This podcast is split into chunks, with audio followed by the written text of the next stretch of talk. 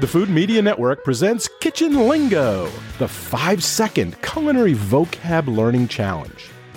Common culinary terms range from various ways to serve and prepare food and beverages to kitchen items and equipment to the names of the dishes themselves. Cooking definitions can also come from languages other than English, such as French and Italian, which can sometimes be challenging to understand.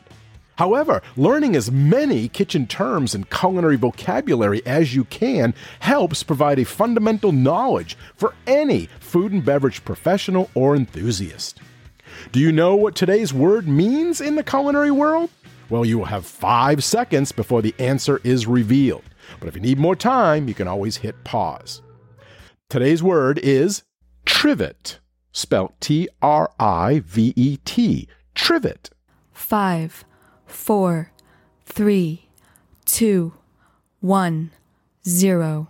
According to the Food Lover's Companion, a trivet is a short legged or otherwise raised stand that is used to support hot dishes and protect the surface of a table. Okay, if you knew what the word meant, good job. If you didn't know, well, you do now, and the word has been added to your kitchen lingo word inventory. Thank you for playing, and if you haven't yet subscribed, please do so. It's free, so that way you'll be notified when the next Kitchen Lingo Culinary Vocab Learning Challenge is available.